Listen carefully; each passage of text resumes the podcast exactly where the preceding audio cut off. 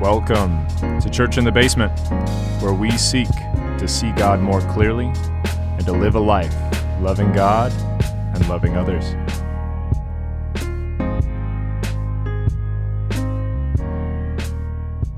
Hey everyone, another Tuesday in the basement, digging into God's Word. It is Cinco de Mayo today, and I know I saw some turkey thon, some ground turkey thon downstairs which can only mean one thing at the community house it's taco night. So we're celebrating with taco night. Hopefully, you have some sort of Cinco de Mayo celebration planned. Hopefully, some good food. Don't know how you do it. Um, but celebrate Cinco de Mayo, even when we're at home. Let's do this. So, today we are digging back into John 8. We are cooking through John you know, slow and steady the way it needs to be. So we are going to pick up in John 8 verse 38, I think is where we're going to where we're going to start here. Yeah, Jesus says something there that really applies to what we're going to talk about.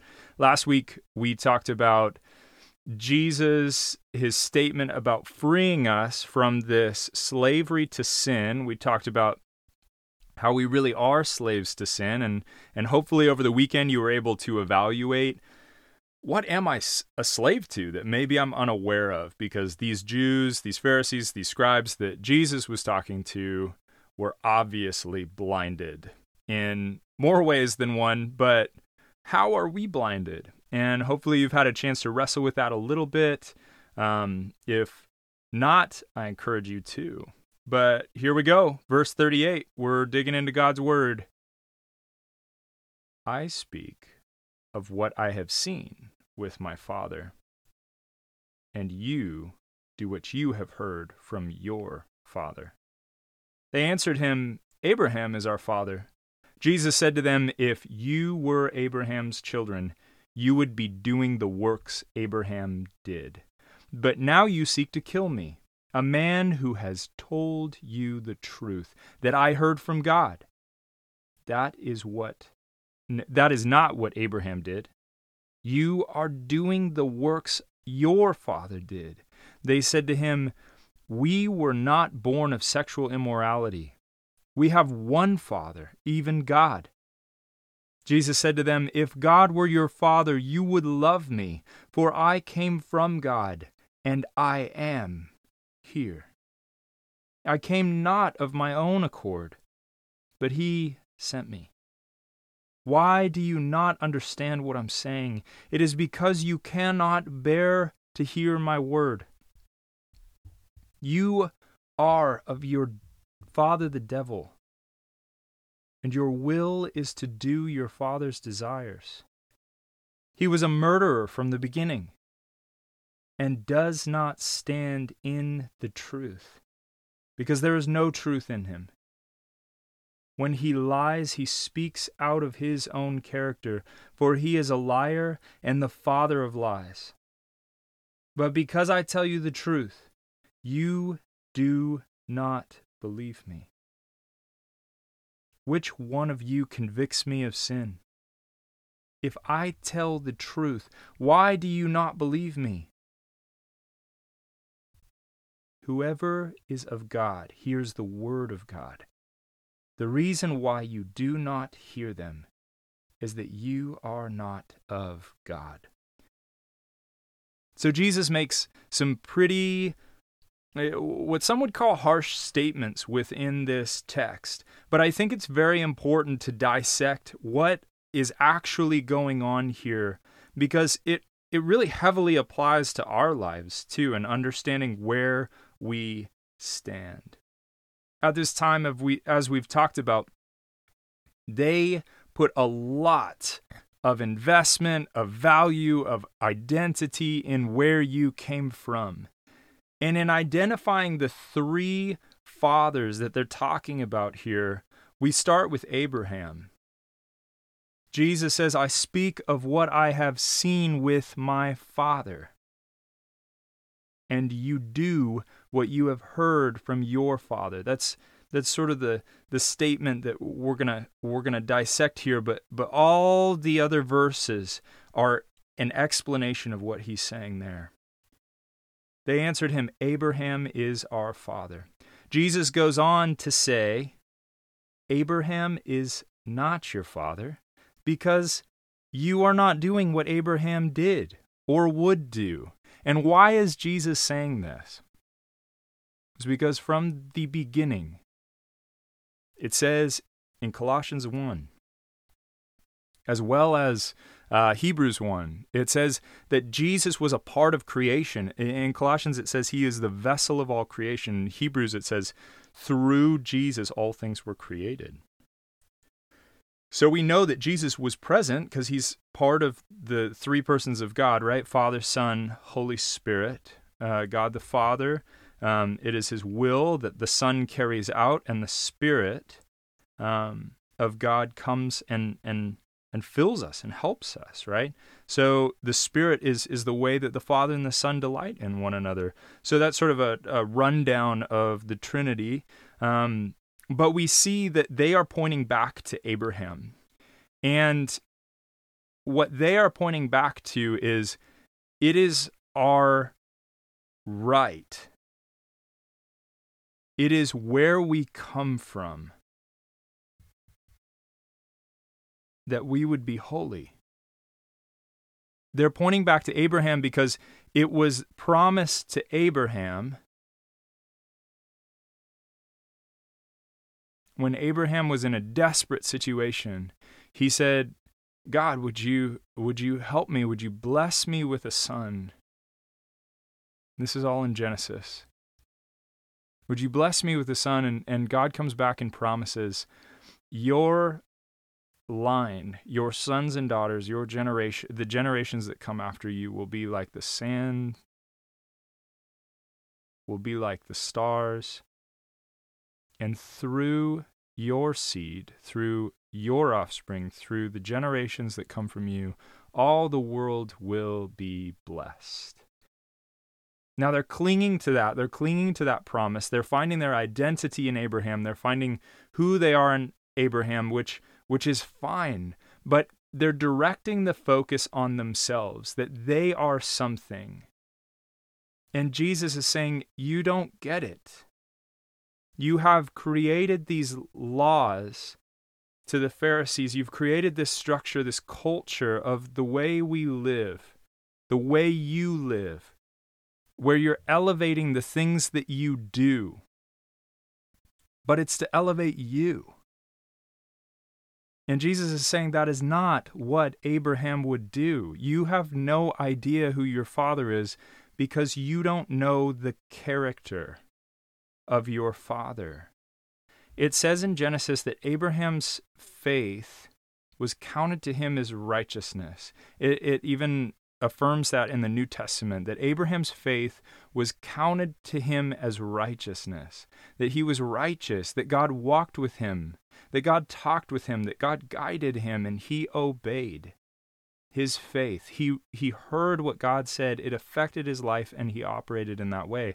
And Jesus is saying, in a subtle way, he's talking about his um, omnipresence and his omniscience that he knew Abraham, that he walked with Abraham, that he had a relationship with Abraham. And he's like, You have no idea who this guy is.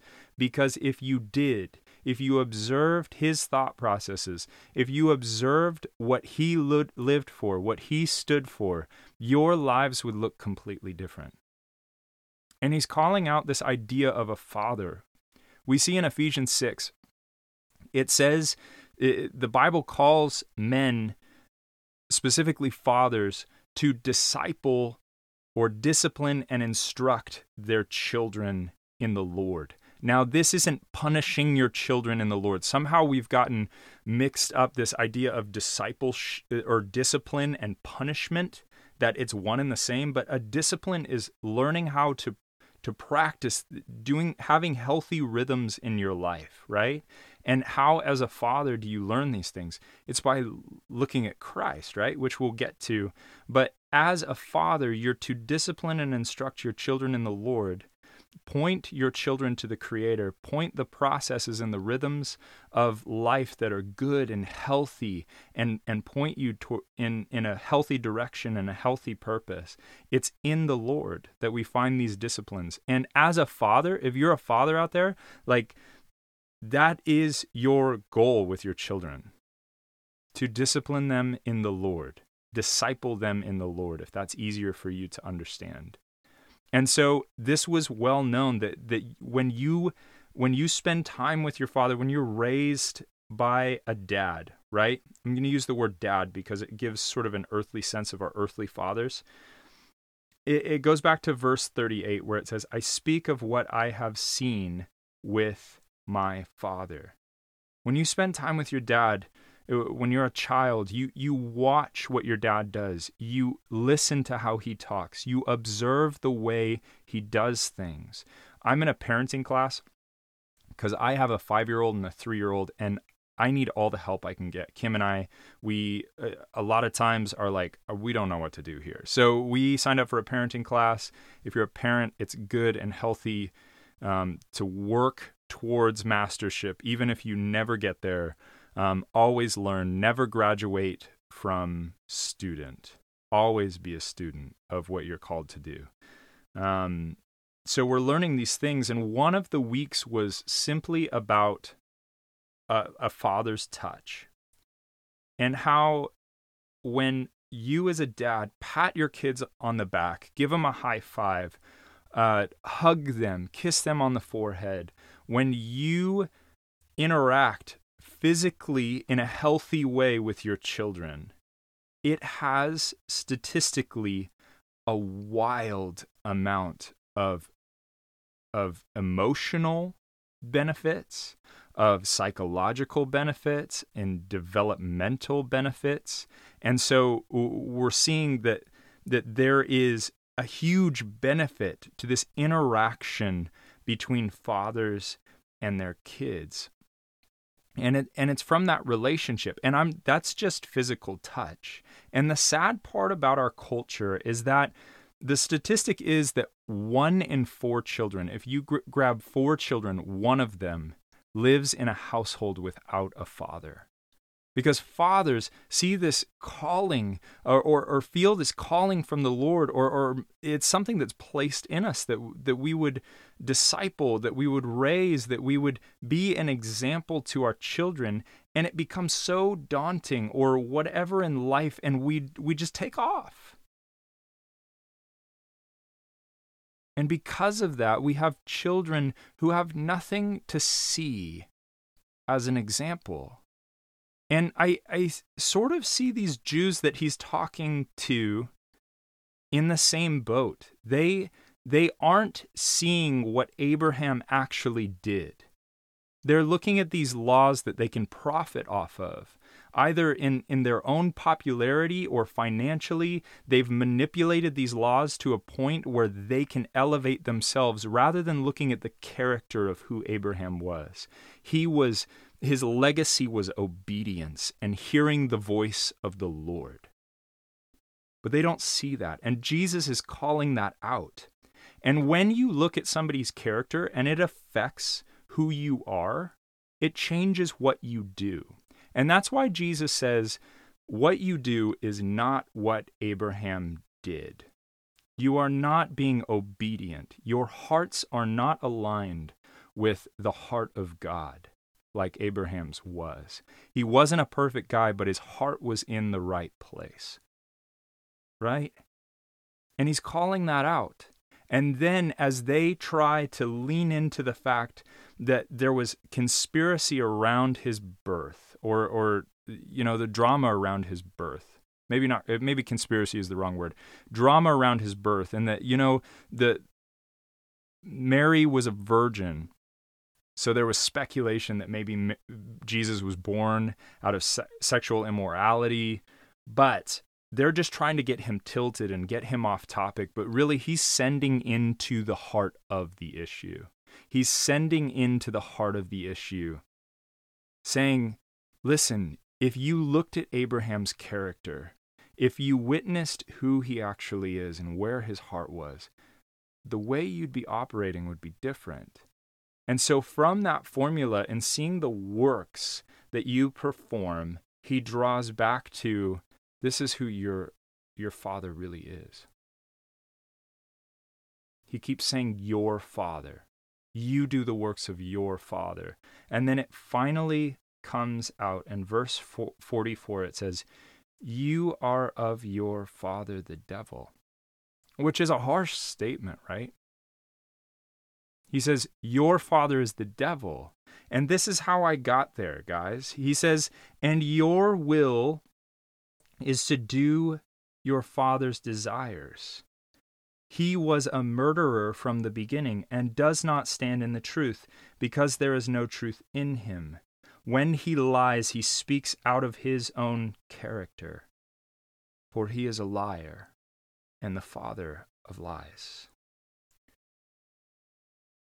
So he says from the beginning, this is what the devil is marked by. From the beginning, he takes Adam and Eve, right? There's this mysterious character which, you know, we equate to the devil, uh, Satan, whatever it may be. It's this evil entity, and and uh, there's only two animals within the Bible that ever talk which is this this donkey in Numbers 22. If you want to know about that, read read that story. I think it's verse 28 or something like that.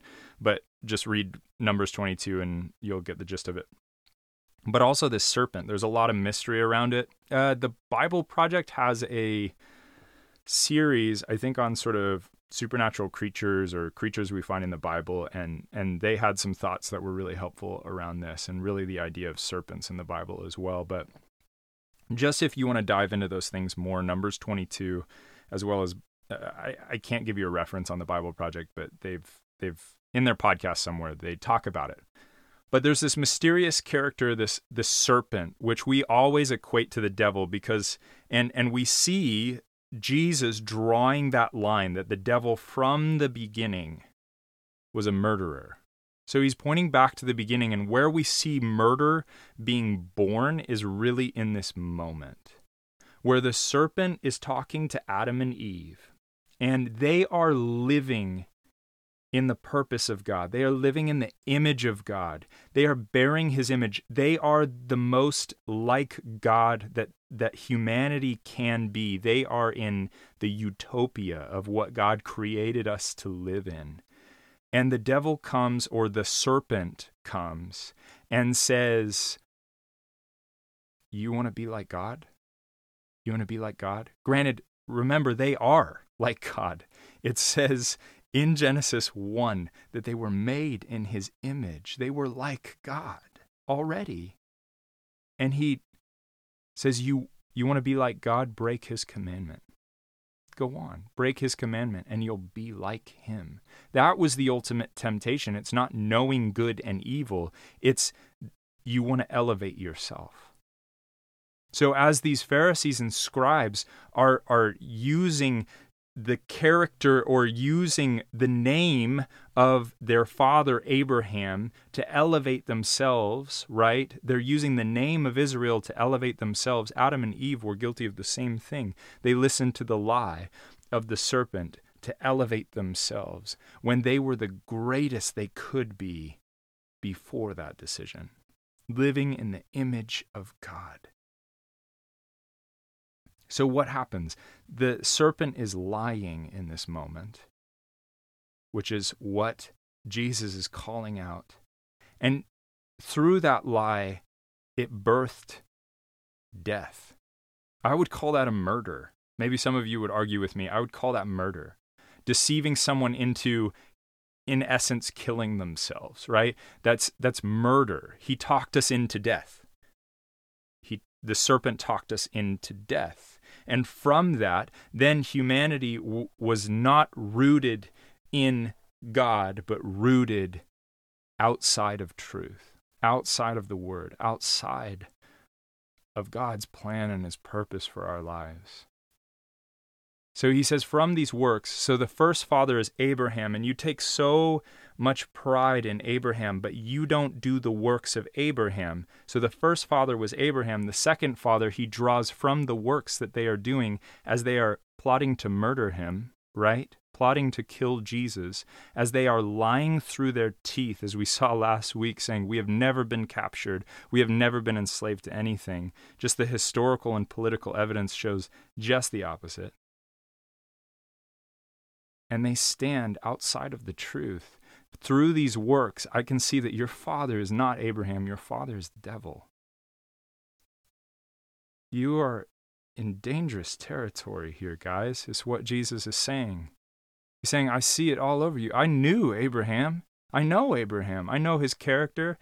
And guess what? Whoever is of God hears his wor- hears the words of God and knows that would know that Jesus is from God, would know that Jesus is from God. Why? Because when you are with God, when God is your Father, you know His character. So, how does this work out? How does this play out? How do we align ourselves so that we are of God or, or children of Him, so that He is our Father? And I just want to encourage you with this no matter where you're at as far as your earthly dad, I know I said all that stuff about about man the huge developmental uh, psychological emotional benefits of having a dad in your life having a dad's touch in your life healthy touch. And maybe some of you had a dad who was abusive in some way. Like i'm sorry my heart breaks for that. But i'm telling you right now your father can be God. Father, Son, and Holy Spirit, He can be your Father, that God. And it comes back to verse 38 where it says, I speak of what I have seen with my Father. What I have seen with my Father. And there's a beautiful scripture in John 15 that sort of gives this picture that's really helpful for us to understand how does God become our Father? How is God where we come from, the root of what we do? How does our works look like the works of God? How do we know the character of God? In John 15:1 it says this. Jesus is speaking to his disciples, I am the vine, the true vine, and my Father is the vine dresser. Every branch in me that does not bear fruit, he takes away.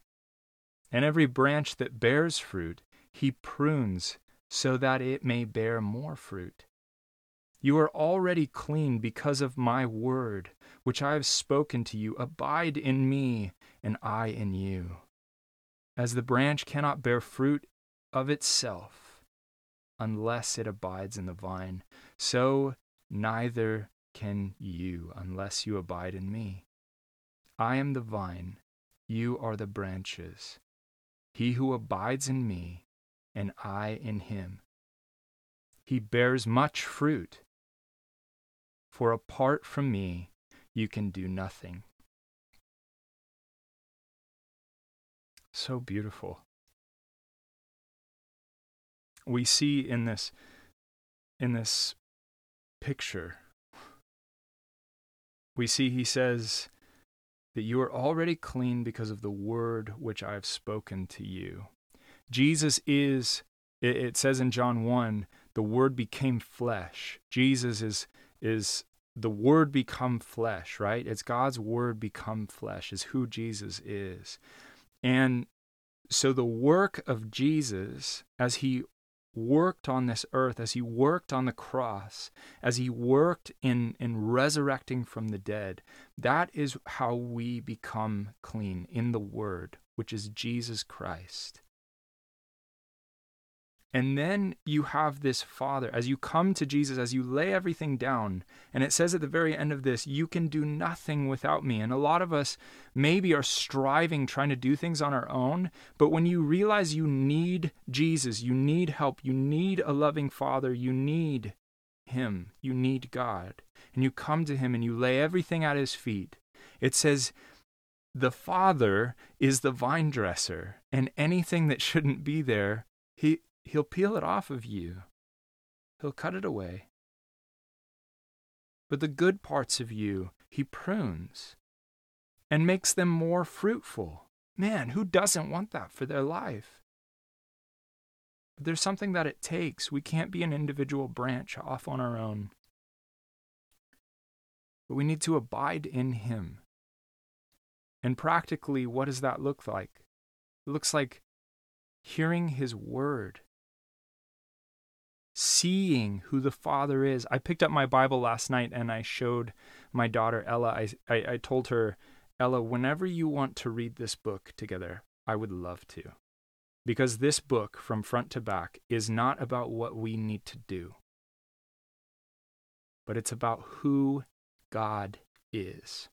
And when we pick up the Word of God, the Bible, and we read it. And then we talk to that same God. We learn his character, we learn who he is, and then we speak to him. And he speaks to us and he guides our life just like he guided Abraham. That when we know the character of God, when we see our Father, when we see with our Father, we are formed by him, we are transformed by him. That is how we become like God. That is how we, we are formed into his image. That is how we become children of him. It's by looking at our Father, seeing him, discovering more about him, knowing him more, talking with him, asking him to, to cut back the areas of our life that we know are destructive and harmful. How do we know that the voices in our head are not are our fathers and not the enemies? Well, if those voices lead you to a place that is destructive and bringing death and hurt, then you know it's probably not of God. And guess what? God, He spoke through burning bushes. He spoke through a pillar of fire. He showed up through powerful visions to prophets. He spoke through angel, angelic messengers, and He spoke audibly. If God is speaking to you, you know he is speaking and if you are not hearing that he has has his word that has been written and formed and protected through all of history. I can't tell you the number of men who have tried to wipe the Bible off the face of the earth, but it's there and it exists because it shows us who God is, and we need to know who He is so that we can abide in Him. We need it. It's like air to us as humanity. And I believe in this text, Jesus is calling out a condition of these, these Jews who were trying to do it on their own outside. They were trying to be branches disconnected from the vine. And God is calling us to abide in Him, to be children of Him. My encouragement as as we head into this week, John 15. Would you sit down in a place and quietly read that and meditate on it for a little bit? Would you evaluate your life? How how can you form your life into a lifestyle of abiding? I'm not talking just a moment in the morning where you open up scripture, but how can you commune with the Father throughout the day? Know him, love him, experience him in life. And it may take baby steps. It may take starting with a little Bible reading in the morning, a little bit of prayer.